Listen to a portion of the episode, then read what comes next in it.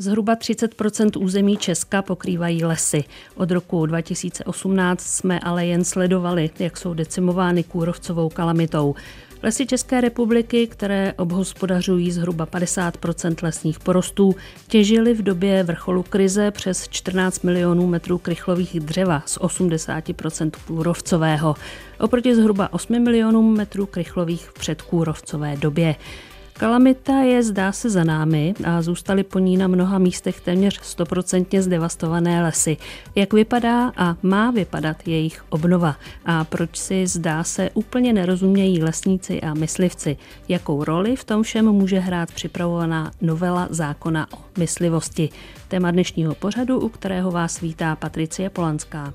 Souvislosti plus.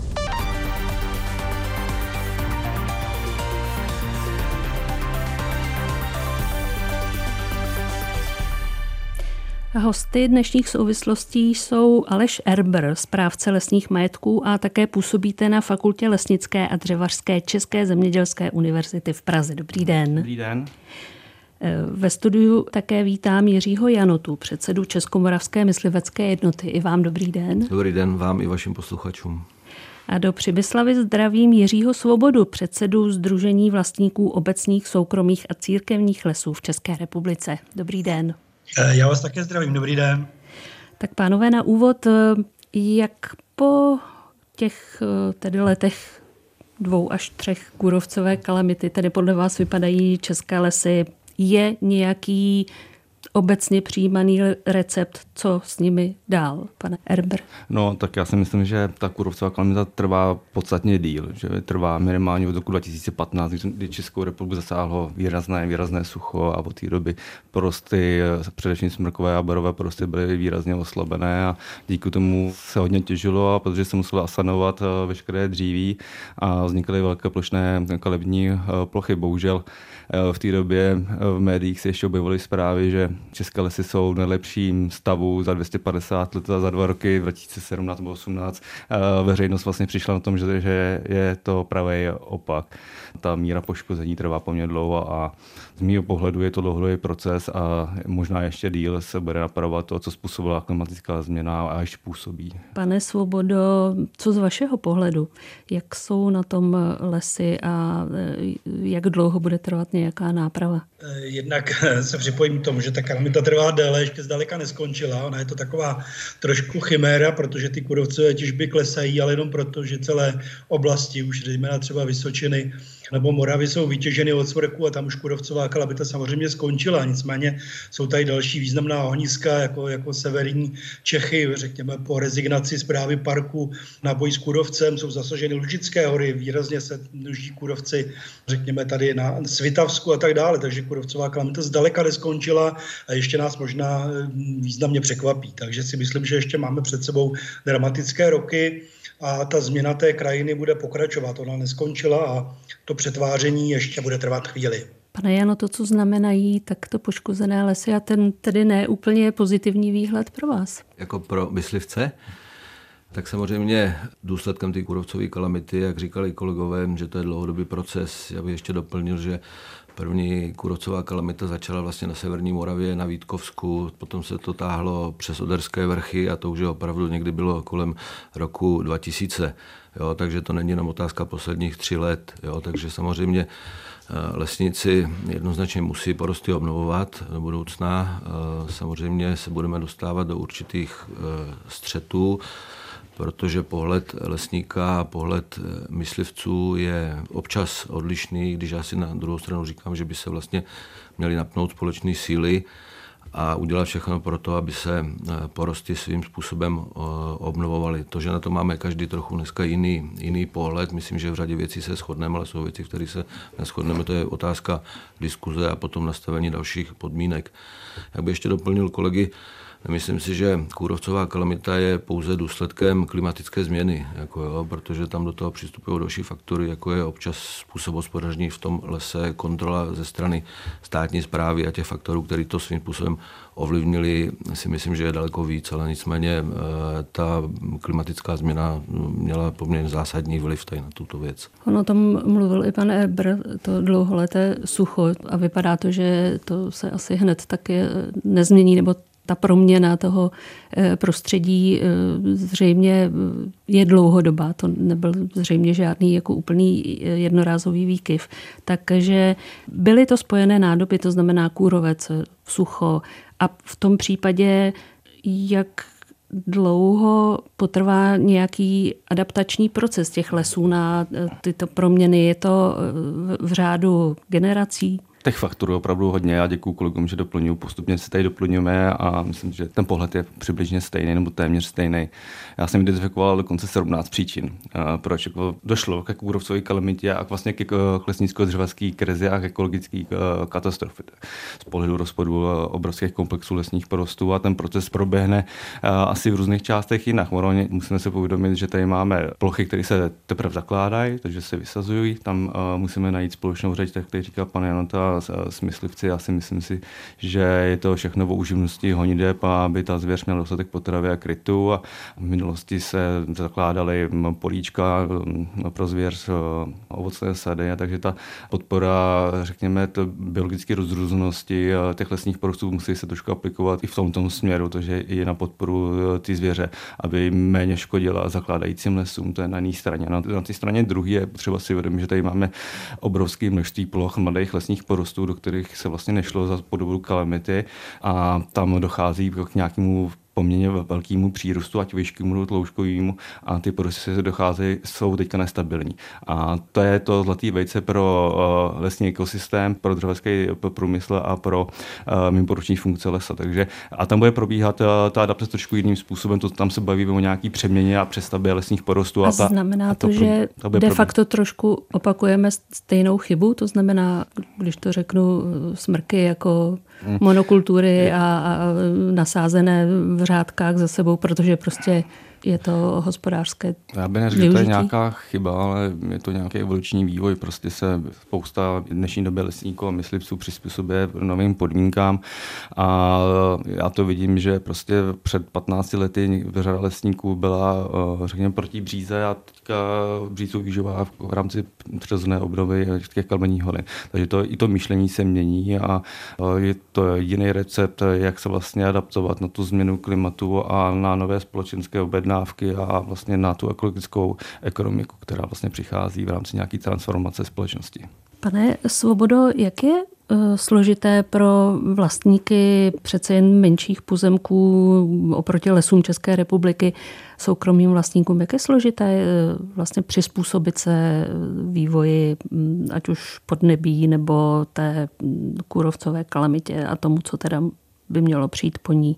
Tak ty soukromí vlastníci to měli eh, významně těžké v té kudovcové kalamitě, protože možná je potřeba říct, že i způsob hospodaření nad státním lesem měl významnou eh, roli nebo hrál významnou roli v tom, že ta dynamika šíření kulovce byla taková, jaká byla, protože systém eh, výběrových řízení a podobných eh, komplikací, které provázely ty počátky, samozřejmě kudovec nereflektoval a množil se bez ohledu na to, jaké termíny pro odvolání ty jednotlivé subjekty měly. Takže to je, to je jedna věc.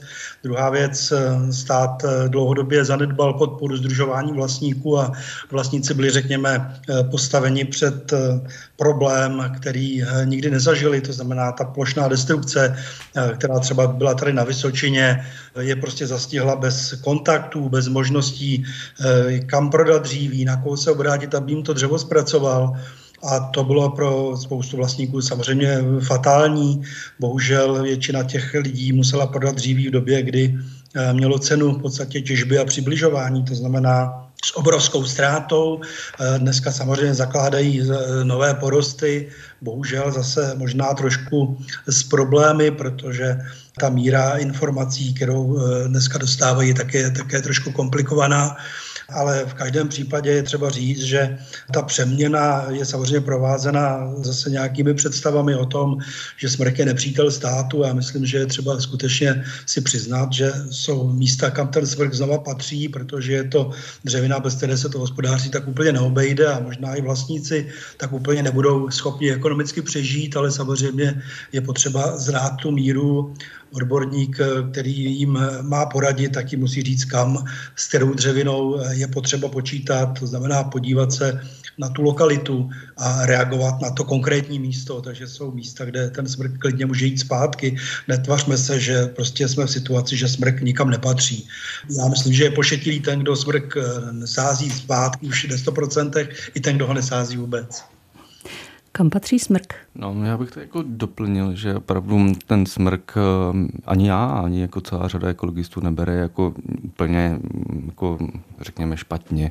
Já klidně budu pěstovat i v těch nižších nadmorských výškách, pokud bude přirozeně se obnovovat a bude mít nad sebou nějakou, řekněme, ochranu strukturu toho dospělého lesa, tak nevidím důvod, proč bych eh, nemohl pěstovat smrk i v těch nižších nadmorských výškách, když si vytvoří ten velký kořový systém a poměrně dlouhou korunu, která je motorem stromu a která vytváří tu ekologickou a statickou stabilitu těch lesních porostů a tam právě jako směřujeme a proto říkám, že nejefektivnější způsob pěstování smrku právě v těch vyšších nadmořských výškách nebo středních polohách je přes přípravné dřeviny, protože i ta bříza se dá ekonomicky eh, dobře zhodnotit a potom je to hra a stínu a si ten lesníka, aby usměňoval ten les právě do té struktury, to znamená výškový, věkový, na co nejmenší jednotké ploše, aby ten les eh, byl rozrůzněn a pestrý. A to, to je to zásadní, o, to, o co se snažíme a ve spolupráci právě s myslivci tady musíme najít společnou řeč, jinak se nám to ne, nepovede a bude to akorát stát se stát a nás všechny obrovský peníze.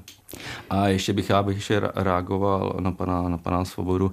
U toho vlastníka je potřeba si uvědomit, že ten vlastník si musí říct, co chce, co od toho lesa očekává. Tu jasnou strategii a to si musí, říct na začátku v kontextu všech vědomostí, které máme v dnešní době. A možná pro posluchače a především pro vlastníky lesu je dobré vědět, že každý vlastník lesa má předěleného odborného lesního hospodáře, pokud má les do 50 hektarů. Na 50 hektarů uh, si musí už platit svého odborného lesního hospodáře. Tohle to chtěl pozdůraznit zdůraznit, protože na to se zapomíná. Takže pokud vlastníci mají nějaký les, musí pečovat o les v nějaké součinnosti a to je státem placený lesník. Já bych ještě doplnil pana kolegu i eh, pana Svobodu. Pan Svoboda zmínil ohledně systému hospodaření ve státních lesích, že de facto ten napomohl taky samozřejmě k rozvoji kůrovce, je potřeba si ale uvědomit, ono to není tak jednoduché. Na druhé straně máme řadu soukromých vlastníků, a teď myslím drobné vlastníky, kteří vůbec nevěděli, kde ty lesy mají. Tam jednoznačně selhal právě tady ten odborný lesní hospodář, potažmo výkon státní zprávy nad dohledem, protože i ty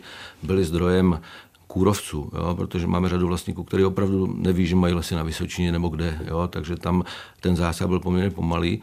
A je potřeba, to já říct musím, a to je můj názor, ale myslím si, že není ojedinělý. Na řadě míst v rámci České republiky vzniká řada maloplošných chráněných území, kde bylo ze strany ochrany přírody svým způsobem i bráněno likvidací kůrovce pod nějakým, když to řeknu, duchaplným zájmem, jako pod nějakou ideou a ty byly jednoznačně zdrojem kůrovce taky, takže tam se v rámci té kůrovce kalamity se sešlo daleko víc faktorů a není to jenom tak jednoduchý problém. Pane Svobodo, ještě se chci zeptat, aby jsme měli představu, eh, dá se nějak eh, vyčíslit nebo říct, nebo aspoň zhruba přiblížit, kolik stojí péče o les, případně obnova jednoho hektaru lesa? To se samozřejmě, samozřejmě říct dá, ono záleží na tom, eh, co na ten, na ten hektar lesa samozřejmě vlastník sází. Že jo? Jestli eh, tam dává, řekněme, dřevinu, která nepotřebuje oplocení a nepotřebuje třeba další nějakou ochranu, tak je to samozřejmě levnější. V případě, že začnete stavět oplocenku, tak jeden kilometr plotu dneska stojí zhruba 80 tisíc korun, takže jsou to obrovské peníze, takže můžeme počítat s tím, že hm, zalesnění jednoho hektaru může v kombinaci s oplocováním přijít někde na nějakých 120 tisíc korun, takže je to, je to poměrně velká částka. A když ještě k tomu připočteme likvidaci klestu a pak následnou péči, tak se dostáváme ještě, ještě do, do vyšších částek samozřejmě. To znamená, to může být pro spoustu vlastně těch malých vlastníků nereálné se o to starat. Tak eh, spousta vlastníků samozřejmě na to peníze mít nemusí, protože, jak jsem říkal, prodali bohužel dříví, které museli vytěžit někde na vrcholu té kůrovcové kalamity v tom roce 1920, kdy, kdy ten kubík dřeva měl zhruba hodnotu těžby a přibližování, takže bohužel jim ty peníze zbýt nemuseli. Eh, je, existuje nějaký systém dotační, nicméně samozřejmě je poměrně komplikovaný a peníze přijdou zhruba po roce. Eh, nicméně hm, prostě pokud chcete tu obnovu provést dodavatelsky, tak to samozřejmě musíte zaplatit a pak rok čekáte na dotaci a ta samozřejmě nekryje 100% nákladů, takže i to může být v celé řadě případů problém pro některé vlastníky. Kam vůbec šlo to vytěžené dřevo? Pan Erber? tak samozřejmě do zahraničí. Jsme exportní země, přepočtu na hlavu patříme eh, k největšímu eh, vývozci z celého světa. V Evropě, v Evropě jsme, nebo z pohledu Evropy jsme na špičce, takže uh, jsme taková montovna, protože dřevo vyvezeme a za hranice, za hranicema ho zpracují a potom přivezou s, s obrovskou přidanou hodnotou.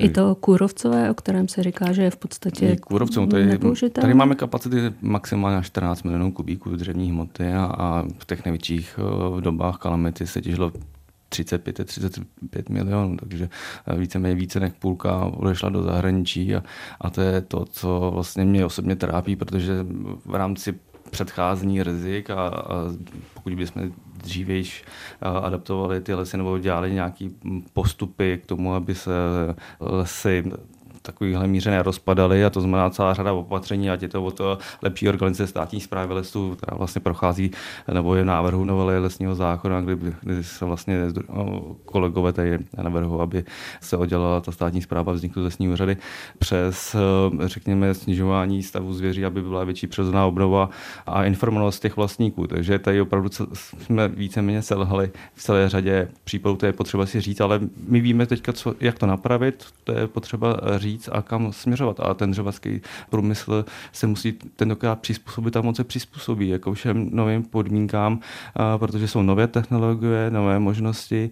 Teďka řešíme novou surovnou politiku pro Českou republiku, která vyplývá z programového prohlášení vlády a já jsem rád, že na naší fakultě, na fakultě lesnické a dřevařské České zemědělské univerzity v Praze tomu dáme nějakou záštitu a nějaký drive k tomu, aby jsme docílili e, ten stav, e, aby dřevo bylo strategická surovina a aby jsme obhájili eh, vlastníky lesů k tomu, že těžba není nic špatný, ale naopak, že těžbou eh, způsobem druhou skladbu eh, zlepšujeme stav lesních ekosystémů a lepší biodiverzitu. To znamená, oproti lesa.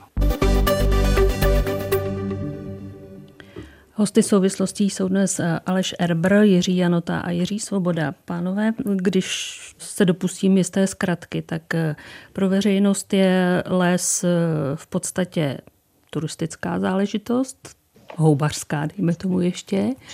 Pro mnoho vlastníků, a teď se vůbec neodvažuji říkat z jakých procent, ale přece jenom je to převážně tedy hospodářská záležitost, prostě mají zájem eh, to dřevo pokud možno co nejlépe těžit a co nejlépe prodat.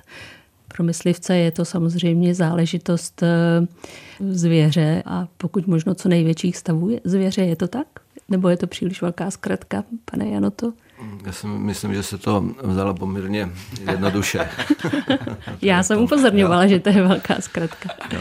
Eh, samozřejmě je potřeba přiznat, že v určitých částech naší republiky je zvěř ve zvýšených stavech. Jo, to jednoznačně nepopírám. Otázkou je zvěře přírodní bohatství tady toho státu. My se k ty zvěři musíme chovat určitým způsobem a odpovědně musíme tu zvěř zachovat pro eh, budoucí generace. Nicméně zvěř, jak tady bylo řečeno, už je opravdu limitujícím faktorem eh, pro obnovu některých porostů a je potřeba, aby si i někteří myslivci uvědomili, že prostě už tam ty stavy narostly do takové míry, že poškozuje zvěř. Já jsem celkem vždycky říkám, že ta zvěř reaguje na prostředí a je de facto bioindikátorem pro toho prostředí.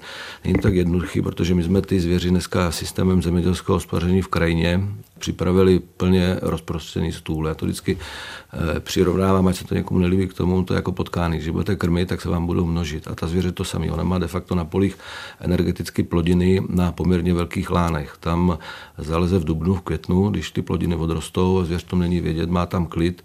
A v případě, že tam ještě nějaký vodní tok, eh, potok, kaluže, tak se tam zdržuje téměř do sklizně, což je někdy eh, srpen, září, někdy stojí kukuřice až do prosince a potom teprve vytáhne do toho lesa. Takže to je jeden z faktorů, který svým způsobem ovlivňuje i stavy zvěře. Vy jste dobře na začátku řekla, že les je v současné době využíván hodně turisticky, že lidi vlastně relaxují v lesích. Samozřejmě nikdo jim v tom nebude a nechce bránit, mají na to eh, právo, my to i podporujeme, ale je potřeba si uvědomit jednu věc. Ti myslivci, na ně je v současné době vyvíjen poměrně velký eh, mediální tlak. Jo. Na jednu stranu je nám spíláno, že eh, málo lovíme, druhá polovina společnosti nám spílá, že jsme vrazi zvěře, tak já vždycky říkám, ať si společnost vybere, co od těch myslivců chce, ale jednoznačně ti myslivci musí regulovat ty stavy zvěře v těch honitbách a v přírodě.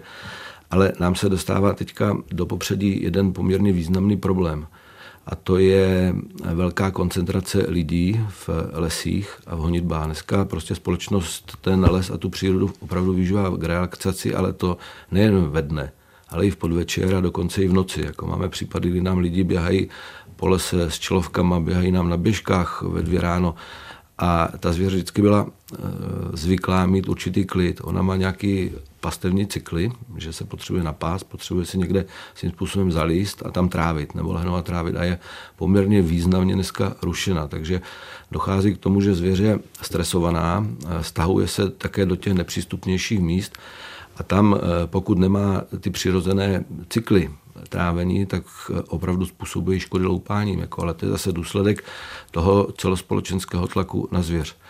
Vím, že eh, občas se stává, že dochází ke konfliktům mezi myslivci a ty návštěvníky přírody, abych chtěl bych poprosit i tu veřejnost laickou, která opravdu využívá ty přírodu, že ti myslivci tam nejsou pro zábavu, ale opravdu jsou tam proto, aby se snažili snižovat ty stavy zvěře a Většinou z 80% případů to dělají ve svým volném čase a on už to není ani koníček, ale on je to de facto povinnost pro tu společnost zajistit a udržet přirozený stavy zvěře v nějaké rozumné míře.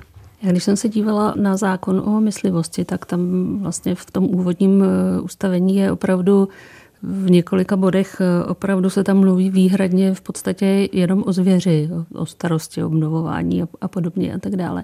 Tak eh, už jste o tom částečně mluvil, ale přece jenom jak podstatná je tedy pro vás spolupráce při obnově lesa, při tom, aby ten les byl založený jako zdravý, funkční organismus, prostě, aby to tedy fungovalo? Když to řeknu takhle, tak samozřejmě, co můžeme dělat pro to, aby les odrůstal, tak je potřeba tu zvěř nějakým způsobem redukovat, jak už jsem zmínil. Ale zde je jednoznačně potřeba spolupráce mezi myslivci, lesníky a my jsme ještě zapomněli říct i zemědělci, protože ta zvěř eh, působí škody na zemědělských plodinách a nejenom v lese. Ale bez té eh, vzájemné spolupráce se k tomu cíli dobereme poměrně složitě a těžko. Teďka se připravuje, jak jste zmínila v úvodu, novela zákona o myslivosti. Já mám občas takovou představu, nebo že my dneska nepřipravujeme novelu zákona o myslivosti, ale připravujeme novelu zákona o lovu. Jo, je potřeba si uvědomit, že ten lov je jednou ze součástí toho zákona o myslivosti, protože my musíme dalším generacím e,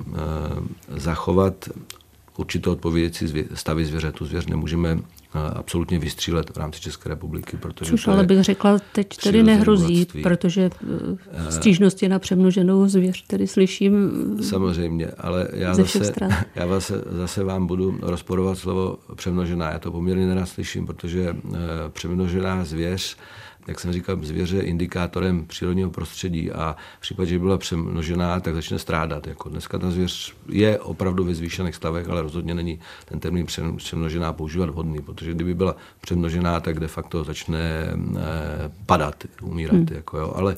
A není to spíš tak, že je přemnožená mimo jeden proto, eh, o čem jste mluvil, že tedy ji možná už neuživí les, ale zaleze si do polí?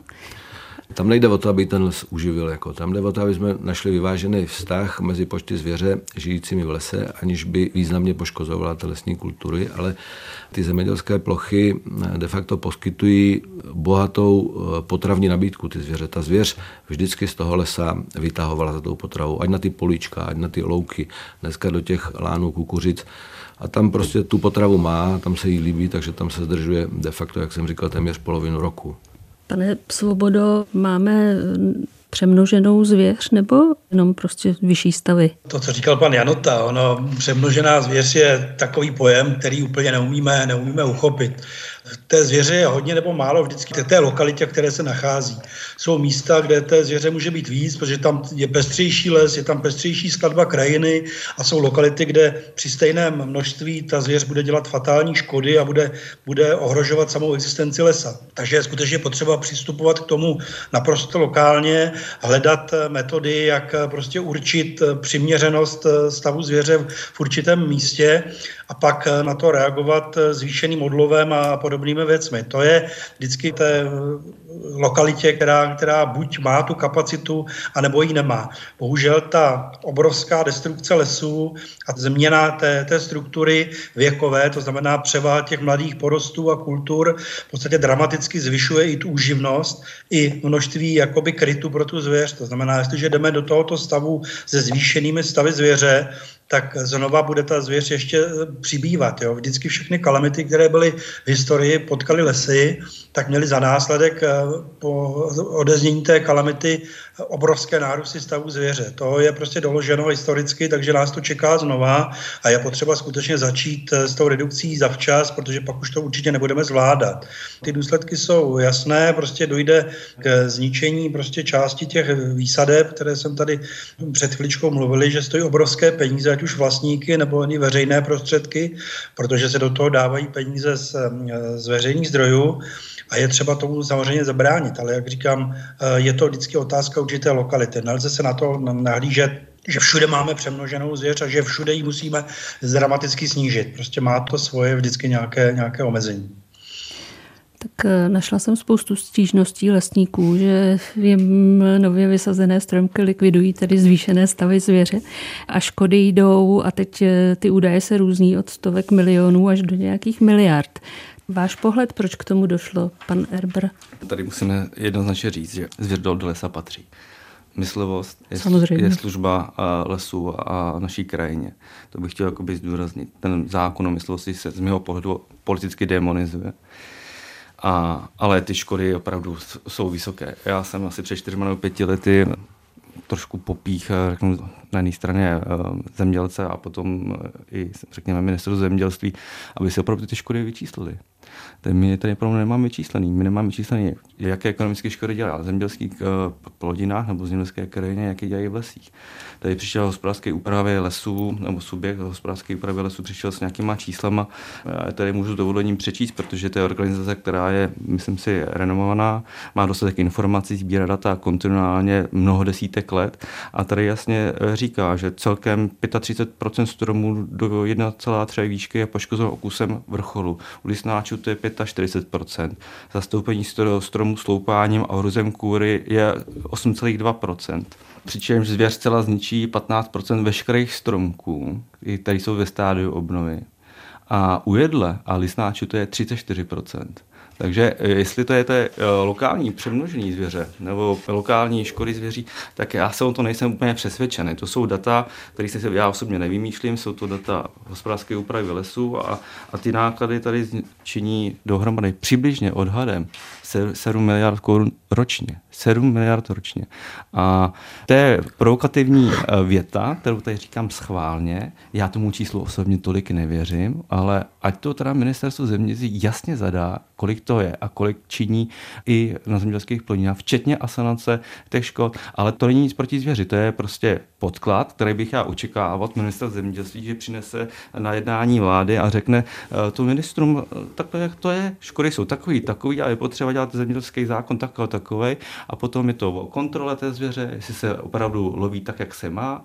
A potom je to o těch opatření, co se dělá v lesním hospodářství.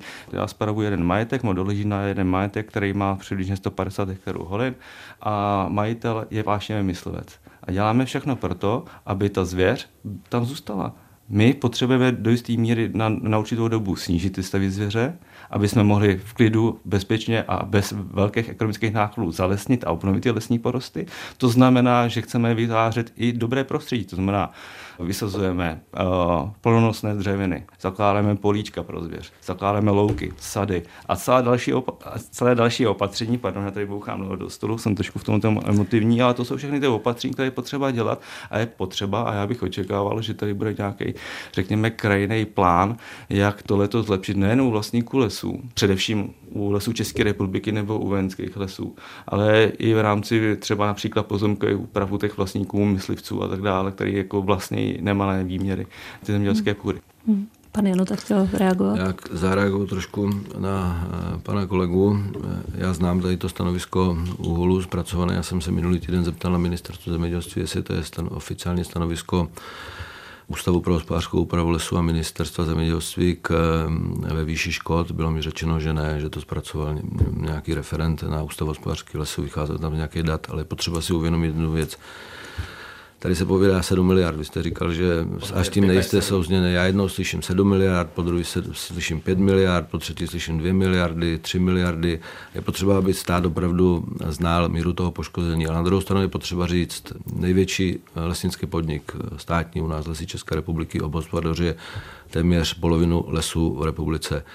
Za poslední tři roky vykázal škody ve výši 70 milionů vykázal náklady na ochranu eh, ve výši 2 miliard za tři roky, což je 600 milionů ročně, plus, eh, když to řeknu, 23 milionů škod ročně.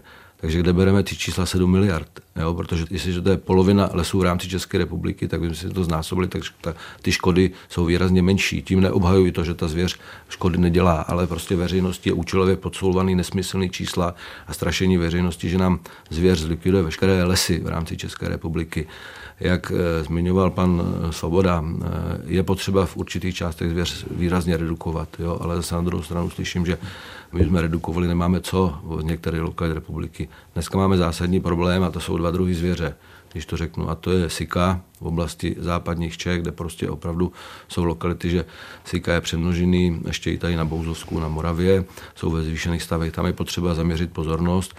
Další problémem je eh, dančí zvěř, která se nám poměrně výrazně začíná rozšiřovat v rámci eh, České republiky. Já si myslím, že eh, stát... A pardon, jenom do toho vstoupím, oboje je problém, protože to nejsou naše původní druhy? Nebo proč? Bavíme Nebo se, že jsou... Bavíme se zase, to bychom se dostali k velké diskuzi, co je původní a nepůvodní. Jako, jo? Jestli to jsou dvě generace, deset generací, jako, jo? o tom je potřeba se bavit. U Siky je poměrně zásadní nebezpečí, že může docházet k mezidruhovému křížení s jelenem evropským. Takže tam je potřeba to svým způsobem poměrně významně utlumovat. Ale jak jsem říkal, zvěř se rozšiřuje a to není problém jenom České republiky. Je potřeba si uvědomit, že zvýšené stavy jsou v rámci celé Evropy. Dneska poměrně celý svět bojuje s nárůstem populaci prasat. Jo? Takže to není jenom my, když jsem se díval na odstřely zvěře v okolních státech, my jsme někde v průměru. Polsko střílí dlouhodobě míň, Slováci střílí asi tak, jak my, Německo, Rakousko o něco víc, jak my. Jo, takže není to problém jenom České republiky, je si potřeba uvědomit. Ta situace je v rámci celé, celé Evropy. Hmm. Ale když se vrátím ještě tedy k těm škodám, mě to právě zaujalo, že vlastně člověk nedohledá tedy výši a opravdu to rozpětí je od, jak jsem říkala, od stovek milionů no. do miliard. Tak eh, jak je to možné? Nebo eh, ještě se zeptám eh, jinak, část náhrady přece je i na, na vás, jako na myslivcích, nebo respektive na, na těch, kteří provozují ty honitby. Tak ani vy nemáte nějaké konkrétní čísla a ne, ne, určitě věrohodná nemáme, čísla. protože pokud otázka je, eh, co je škoda, je potřeba mm. si mhm. definovat, takže škoda je teprve v tom, když je nějaký rozsudek soudu a ten uzná výši škody. Jako jo. Řada škod de facto, které vznikají, eh, si ti myslivci s těma vlastníkama eh, těch pozemků a s těma pachtýřema těch pozemků nějakým způsobem vykompenzují. Ať je to formou nějaké zvěřiny, po případě je to nějaká finanční náhrada za poškození. Samozřejmě jsou určité případy, kdy se nedomluví, ty škody jsou tam eh, poměrně významné a potom to uplatňují u soudu. Samozřejmě lesy České republiky ty důsledně svým způsobem ty škody vymáhají po těch nájemcích honitě, tam to jsou mnohdy i statisícové částky v některých honitbách. Ale centrální evidence výše škody neexistuje. My, když už jsme připravovali tu novelu, která nepošla, neprošla v minulém období vládním, tak vlastně tam byla debata o tom, že by se měly zaevidovat veškeré škody, aby byl přehled kolik škod ta zvěř působí, ale dostali jsme se tady do toho problému, že prostě řada lidí to nepřizná nebo to vykompenzuje tou jinou cestou. A je vůbec nějaký mm, ceník, bych řekla, nebo je to opravdu na dohodě tedy eh, vlastníka pozemku, mm, potažmo té myslivců hmm.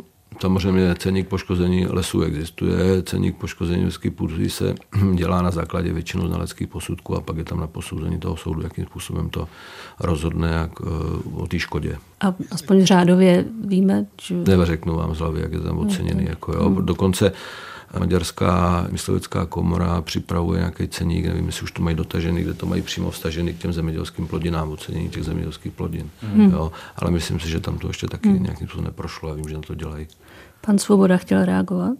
Chtěl jsem jenom říct, že je tady trošku problém, protože škody třeba na lese se číslují podle vyhlášky 55, která je poměrně stará, to znamená, jsou tam data, řekněme, 5-7 roků stará a ty náklady od té doby významně vyrostly. A je tam i ta metodika, že se boční okus třeba na sezenicích vůbec neuvažuje jako škoda. Počítá se i s tím, že jednou, řekněme, poškozený kmen loupáním se znova nedá uplatnit jako škoda. Takže je tady i, řekněme, taková legislativní bariéra, abychom dokázali vůbec ty škody vyčíslit, protože se v lese postupuje podle této vyhlášky. Žádnou jinou možnost v podstatě vlastníci lesu nemají. Na polích je to trošku jednodušší. Tam se postupuje, takže se prostě změří poškozená plocha, vynásobí se řekněme, hodnotou plodiny. Tam se jak si pracuje s aktuálními cenami. V tom lese je to významně jinak a ty tabulizované e, data jsou prostě možná 7-10 let stará, takže určitě se pohybujeme v nějakých e, číslech, která nejsou pravda, i kdybychom postupovali podle vyhlášky. A druhá věc, ono to také trochu naráží na ty mezilidské vztahy. Málo který vlastník se taky chystá vyčíslovat škodu pro to, aby se dostal do konfliktu s myslivci, protože samozřejmě jsou to sousedi a musí prostě spolu někde také vyžít. Ono to také není tak jednoduché. Prostě zakládá to konflikty mezi lidmi a, a je třeba také s tímto počítat. Takže ty škody se nevyčíslují tak úplně jednoduše a je třeba najít jinou metodiku, než ty skutečně vyčíslené a uplatněné škody. To, co tady zaznělo z hlediska té metodiky úhulu, je třeba prostě najít nějakou cestu, jak skutečně reálně vyčíslit ty škody bez na to, kdo je ochoten a kdo není ochoten tu škodu uplatnit. Pan Erber? Souhlasím. Možná doplní samozřejmě, ta metodika, tak jsem ji prostudoval a přispěl možná nějakým dílem, tak samozřejmě tam jsou škody o přírůstech, o trolem poškození těch stromů. Jo. To loupání a ohryz eh, těch kmenů opravdu ekonomicky devastuje ten, eh, ten strom, ten, eh, ten kmen a dochází potom k nevratným škodám při větru a tak dále, protože ty stromy nedožijí ani do mítního věku kolikrát. Jo. Takže já mám konce, jsem dělal jako analýzu jednoho majetku a tam porosty do 40 let věku tvořily 30% celé zásoby eh, toho majetku na 250 hektarech a, a 30 let eh, bylo sežraných, to řeknu. Takže to vám vypadne eh, přínos a výnos toho majetku na 30 let nějaký. Jo. Takže opravdu je potřeba si to uvědomit, že tady ty škody jsou, je potřeba zlepšit eh, ten výpočet, je potřeba si uvědomit, že vlastníci lesů a zemědělci vynakládají obrovské náklady na ochranu proti škodám zvěří a to se nezapočítává ani na náklady na nějakou kontrolu těch opatření. A další věc je, že, že opravdu nevidíme a, a řada lidí to ani nepozná nebo nezná tu míru poškození toho biologického ekosystému z pohledu toho, že prostě tam vzniká přirozená obnova a do roka je pryč, protože je vypucovaná úplně uh, nahoru. Jo. Takže ani nespatříte, ani nevíte, že to tam něco takového, že ta dynamika lesa je, ale zvěř uh, jí sežere. Ale to je prostě o, o tom myslickém managementu, o, jak to říká pan Svoboda, i pan to správně, že ty mezilidské vztahy jsou strašně důležitý. A já bych chtěl jako opravdu tady zdůraznit, že my myslivce potřebujeme. My potřebujeme ty lidi, aby dělali tu myslivost, aby dělali kvalitně, aby eh, ale pochopili i ty vlastníky, Eh, jak lesní, lesníky, tak zemědělce, že oni musí tvořit nějaký zisk a živit své rodiny a sanovat eh, nějaké hypotéky, ale prostě na druhou stranu, a to jsme se tady bavili na začátku s vámi Janotou, že tady je potřeba vytahovat dostatečně lovců, a taky odbyt zvěřiny. A mě tady schází, se budu strfovat trošku do toho ministerstva zemědělství, já se omlouvám, ale tady mě chybí dostatečná podpora marketingu na odbyt zvěřiny a vůbec na myslivost jako takovou. A se dřevem to je něco podobného. Takže eh, ministerstvo zemědělství by se mělo vytvořit nějaký eh, budget, který by byl aplikován do, do subjektů, jako Česká myslivská jednota, aby to využili k, k prospěchu svého, protože pokud tady chceme snížit zvěř, zvěř tak kdo ji bude lovit? Kam s tou zvěřinou, když vám stojí maso že jo, pod nákladovou položkou a, a ten čas těch lovců je opravdu na myslivců je nejdražší. Já to znám od sebe, že opravdu toho času je málo a, a tady asi pane Nota může potvrdit, kolik průměrně jejich členů loví. No já když to vezmu, Českomoravská myslivecká jednota má v současné době asi 53 tisíc členů. Můžu říct, že máme asi podchyceno 80% myslivců v rámci České republiky. Dneska není centrální evidence vůbec držitelů loveckých lístků. My nevíme, kolik lidí má lovecký lístek, protože pokud skončí z myslivosti, tak ho nevrátí, už to nikdo neeviduje. Pokud zemře, tak to nikdo neví.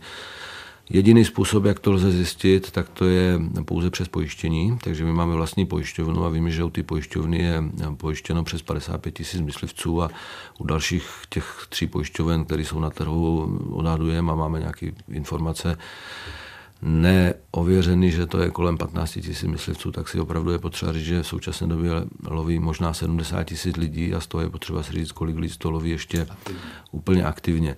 Jak jsem říkal, je potřeba si uvědomit, že eh, v rámci České republiky je výkon práva myslivosti hlavně založen přes tu spolkovou činnost. Ano, ale potom máme řadu profesních organizací, máme řadu soukromých vlastníků, které mají svoje majetky, které zaměstnávají profesionální myslivce, když to takhle řeknu, jsou to ti lesníci, kteří tam vlastně lesnicky i myslivecky hospodaří a tím způsobem se taky podílejí na té myslivecké činnosti. Otázkou je, kolik vlastně ta republika těch myslivců potřebuje. Zatím to určitým způsobem zvládáme. Na druhou stranu pod tím celospolečenským tlakem je potřeba říct, že myslivců ubývá. Dřív těch myslivců v rámci České republiky bylo kolem 120 tisíc. Ale je potřeba si uvědomit, dneska řada lidí má jiné zájmy, jiné koníčky prostě, jo, takže to vyhledává tak. Ale zase nemám strach, že bychom ty členy neměli. Dneska je poměrně významný nárůst eh, dám v myslivosti. Jo, když to vezmu, okolo 8% eh, členů jednoty jsou dneska ženy, které aktivně loví nebo zúčastňují se řady dalších činností, ať je to kinologie, ať je to sokolnictví, které vlastně je přivedly k té myslivosti. A je to poměrně složitá otázka. Potřeba si taky říct, že kromě těch profesionálních zaměstnanců, kteří to dělají jako pracovní činnost. Mnohdy za to berou peníze ještě. Jo, když to řeknu náhrady, znám ten problém, protože já jsem profesí lesník a celý život jsem de facto i myslivost vykonával v, tady v těch režijních honitbách, tak vím, o čem mluvím. Ale ti eh, dobrovolní myslivci, kteří zajišťují de facto 80% výkonu, opravdu to dělají ve svém volném čase za svý náklady a pokud se dneska podíváme na některé nájmy v těch honitbách, které šplhají do astronomických výší, spolu se škodama, s nákladama na hospodaři v těch honitbách, tak už se z toho stal začarovaný ekonomický kruh a biznis. Jako, jo, je potřeba si uvědomit, ti myslivci sice to dělají s láskou, ale s láskou se to dá dělat do určité doby. Dneska ta ekonomika převažuje ve všech činnostech a oni musí hledat ty peníze. A kde je zdroj těch peněz? Zdroj těch peněz je e, ta zvěř, ta zvěřina, ta trofej. Jo? A říkám, točíme se pořád v začarovaném kruhu dneska. Pane Svobodo, chci se ještě zeptat, eh, jak je to vlastníci versus tedy právo myslivosti nebo prostě právo lovit? Může si vlastník jako takový říct, že tam má moc zvěře, takže to sám o sobě hm, trošku zredukuje? Tak eh, pokud má 500 hektarů souvislých pozemků a má svoji honitbu, tak určitě to zvládne. Ono takových vlastníků celá řada je.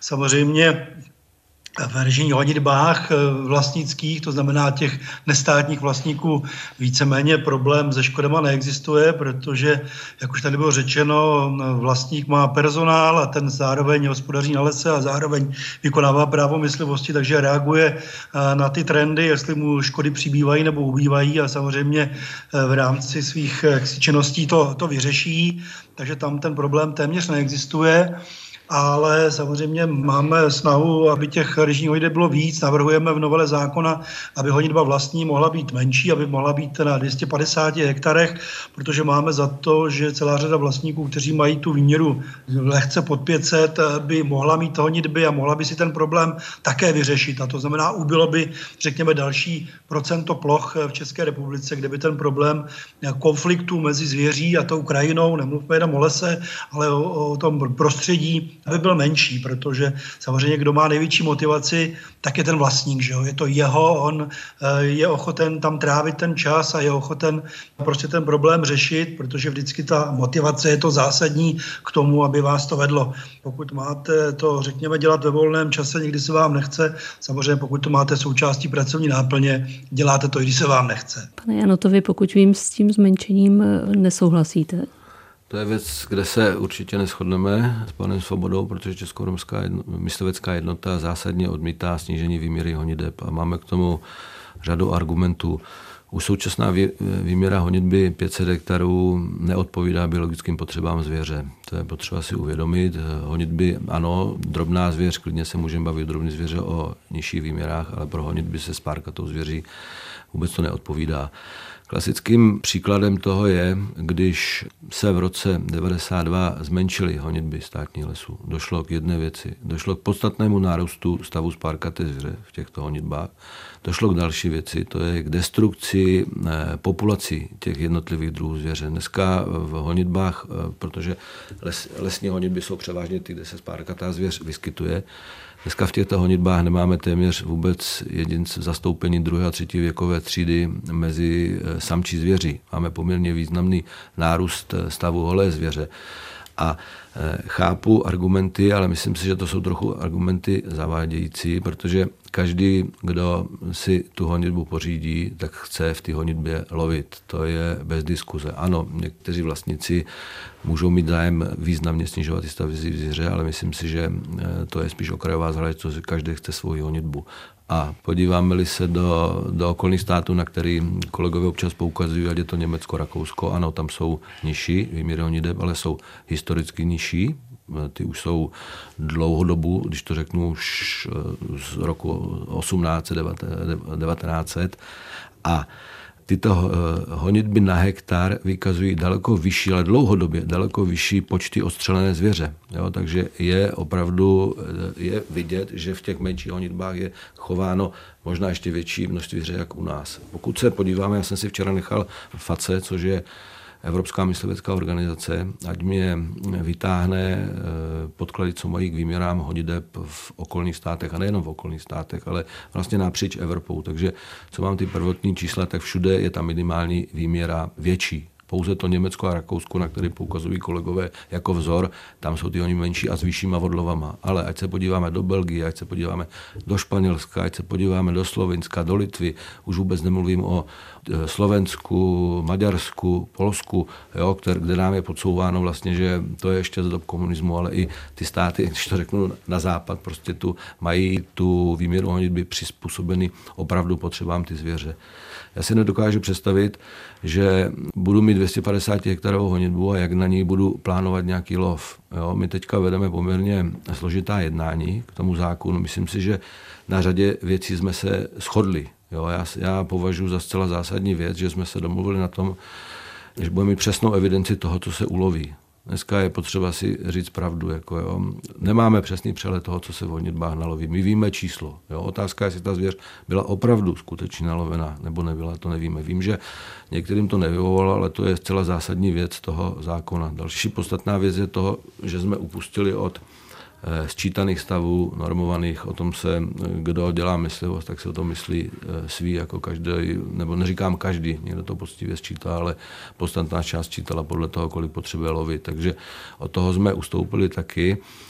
Tam jsme vyhověli požadavku těch nevládních organizací na to, aby se opravdu stavy zvěře odvozovaly od posuzování stavu toho ekosystému. Myslím si, že to je cesta i správným směrem. My jsme měli tehdy, když se prosadila ta novela paní poslankyně Pekarové a těch tří dalších poslanců měli zcela zásadní problém některými ustanoveními, kdy jsme nevěděli, kdo to bude posuzovat, jo, kdo, eh, pak tam byly ty hmm. nešťastné prokazování odlovených kusů, ty markanty, tak proto jsme to nějakým způsobem kvitovali, když uh, se to zrušilo, vrátili jsme se k té 449, ale já si myslím, že je potřeba tu novelu toho zákona udělat, ale je potřeba ji udělat rozumnou cestou, která nebude mít hlavně ten dopad na ten počet těch myslivců, těch lovicích uh, lidí v rámci České republiky. Tam vidím zcela zásadní věc a myslím si, že některá navrhovaná ustanovení v té novele, co teď se předkládají, můžou opravdu vést k tomu, že řada myslivců bude znechucená, řada myslivců tu, tu flintu odloží a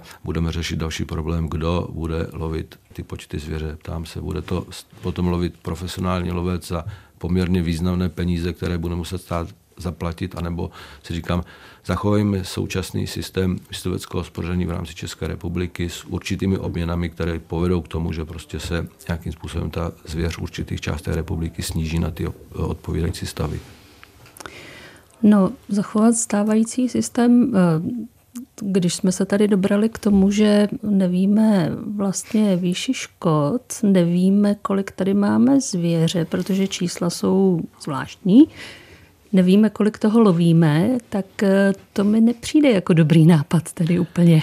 Ne, ale ty navrhované změny, na kterých existuje schoda, by tohle to všechno měli napravit. Jako jo. My samozřejmě nevíme finanční částku, tu možná, můžu říct, nebudeme vědět nikdy, jako, protože ne všichni vždy eh, vlastně ty škody budou uplatňovat, budou se, bude se o nich mluvit. Podstatné je to, jak říkal tady pane kolega, my víme, jaký je způsob poškození jo, procenticky. Jo, to je na základě šetření Ústavu pro hospodářskou úpravu lesů. I když zase Takže vlast... těch zhruba 15% to eh, bylo?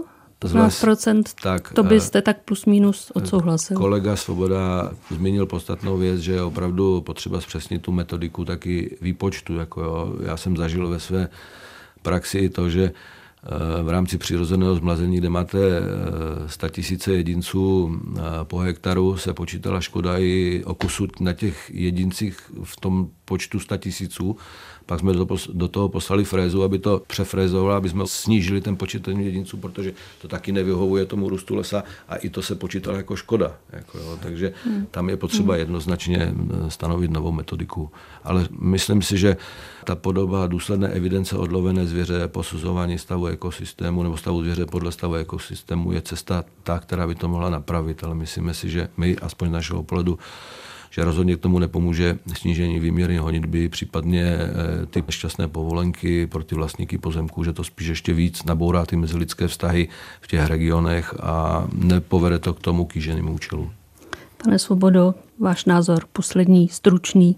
Tak eh, my za vlastníky samozřejmě víme, že neexistuje jediná věc, která by vyřešila celý problém. Proto navrhujeme celou řadu těch opatření, ať už je to snížení výměry honideb nebo případně použití v krajním případě i těch povolenek pro ty vlastníky pozemku jako další cestu, jo? protože každá ta věc vyřeší část toho problému. Není tady univerzální řešení, ale potvrdím to, co říkal pan Žiny Janota. To nejzásadnější je skutečně odejít od toho sčítání, protože kdo si umí představit, že dokážeme v krajině sečíst divoce žijící jedince, tak musíme prostě hledat jiné cesty, musíme hledat cestu, jak posoudit skutečně stav toho prostředí, té míry poškození, ať už tedy eh, lesní kultura nebo i té zemědělské krajiny a stanovit ty odpovídající stavy zvěře, ale je potřeba ještě říct k tomu, že k tomu potřebujeme zásadní reformu státní zprávy, protože Eh, dneska ten stav bohužel je tristní, mnohde sedí lidi, kteří jsou bez vzdělání, bez znalostí a těžko s nimi asi dosáhneme nějaké nápravy. Pokud budeme hledat cesty, musíme napravit i státní zprávu, bez této bohužel nepůjde. Pane Nota, prosím ještě stručně. Já jsem se přihlásil a on to de facto řekl pan Svoboda za mě. Já to děkuji, protože to byla věc, která je poměrně zásadní, taky ta reforma celé ty státní zprávy v oblasti myslivosti a lesnictví. Tak já už... slovo Aleš Arber. v krátkosti heslovitě opravdu eh, rezonance státní zprávy, nejenom myslivosti a lesů a možná si vyhodnit celkové fungování ekonomickou efektivnost státní zprávy u nás. To je potřeba si říct. No a já myslím si, že jako ten celkový stav povede k profesionální myslivosti. A výše výměry je takový politický boj. Já teda přesně ne, neznám to číslo, a kolik by to ovlivnilo honideb, pokud by se snížila výměra honideb eh, pro vlastní držitele eh, pozemků. To přesně nevím. To byste možná věděl vy, kolik je to vlastně procent.